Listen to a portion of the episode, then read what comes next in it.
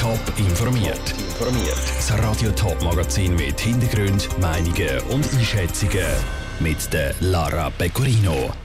Im Kanton Thurgau gibt es eine neue Broschüre in 15 Sprachen. Welche Informationen dort drinstecken und das Impfzentrum in der Stadt St. Gallen zügelt. Wieso es mehr Platz braucht, das sind zwei von den Themen im Top informiert. Im Thurgau wird man in 15 Sprachen begrüßt. Die neue Auflage der Informationsbroschüre Willkommen im Kanton Thurgau ist nämlich neu in so viele Sprachen übersetzt worden. Über was die Broschüre informiert und wie die Auswahl der Sprachen zustande ist, Janine Gut hat nachgefragt. Die Broschüre Willkommen im Kanton Thurgau informiert Zuzügler über Lebens- und Arbeitsbedingungen im Kanton Thurgau. Dazu gehören zum Beispiel Infos über das Gesundheits- und Schulsystem. Sie informiert die Einwohner über ihre Rechte und Pflichten. Die dritte Auflage der Broschüre ist jetzt neu in 15 Sprachen verfügbar.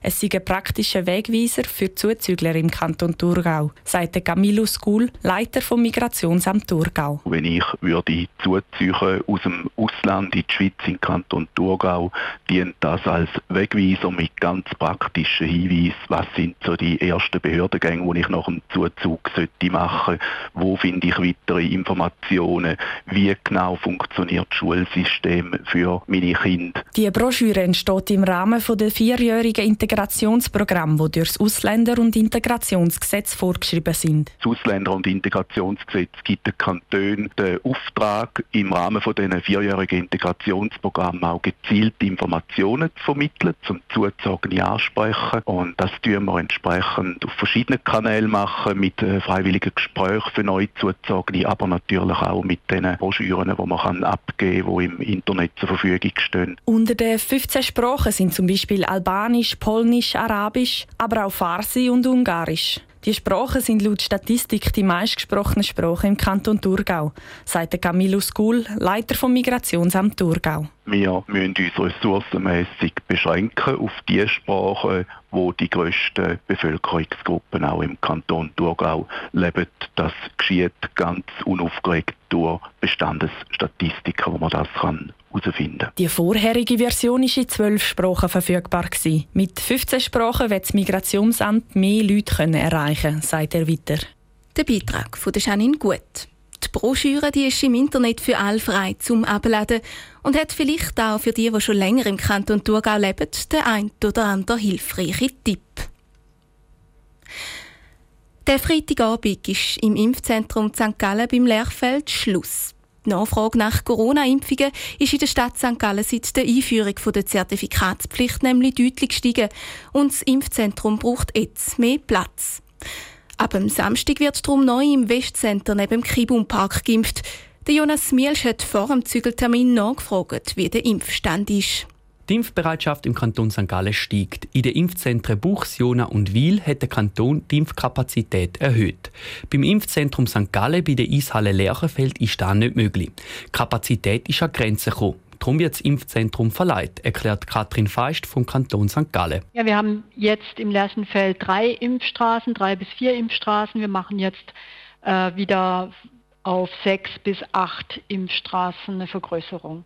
Das heißt, entsprechend können wir dann auch das Doppelte verimpfen. Im Moment wartet Impfwillige bis zu zwei Wochen auf ihre Erstimpfung im Impfzentrum St. Gallen. Das soll in Zukunft anders sein.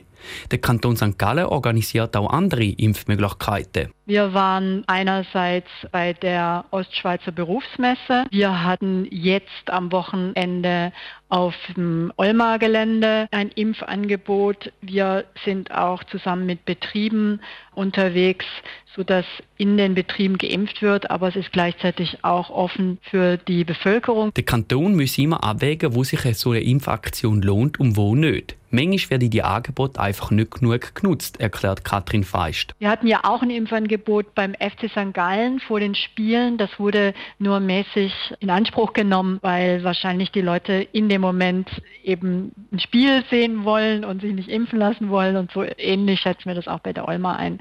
Die möchten zu Olma gehen und ähm, dann ist vielleicht nicht der richtige Zeitpunkt für die Impfung. Das Impfzentrum St. Gallen ist mal bis Ende Jahr im Westcenter geplant.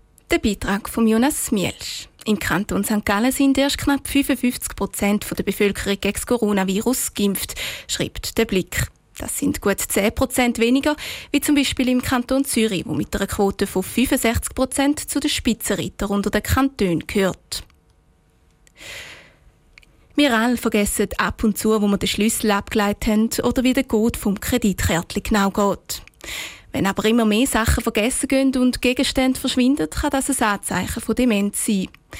Zum heutigen Welt-Alzheimer-Tag fordern immer mehr Organisationen bessere Rahmenbedingungen für die Alzheimer-Prävention und sind alarmiert über die steigenden Fallzahlen. Aus dem Bundeshaus berichtet Cosette Spinoza. In der Schweiz leiden über 145.000 Menschen an einer Form von Demenz. Die Mehrheit an Alzheimer. Bis heute gibt es für die Betroffenen keine Hoffnung auf Heilung.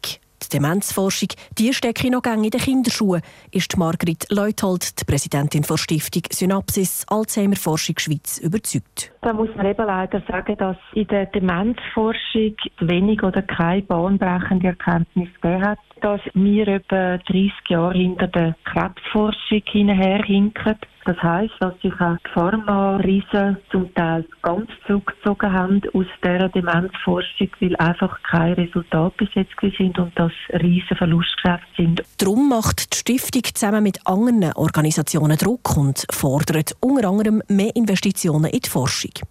Der Bund hat sich in den letzten Jahren zwar grundsätzlich dem Thema Demenz angenommen und eine nationale Strategie ausgeschafft. Im Alltag der Erkrankten hat es allerdings wenig geändert sagt Stefanie Becker, Direktorin vom Verein Alzheimer Schweiz. Es sind zu wenig die Erkenntnisse oder der Empfehlungen bei den Erkrankten und ihren Familien angekommen. Und dieser Umstand ist besorgniserregend, denn die Schweiz läuft Gefahr, dass die bisherigen Bemühungen im Sande verlaufen. Das wäre zum Schaden der Betroffenen, weil sie bleiben weiterhin alleingelassen, aber es wäre auch zum Schaden der Gesellschaft. Experten gehen davon aus, dass bis ins Jahr 2050 gut 315.000 Menschen mit Demenz werden leben doppelt so viele wie heute also.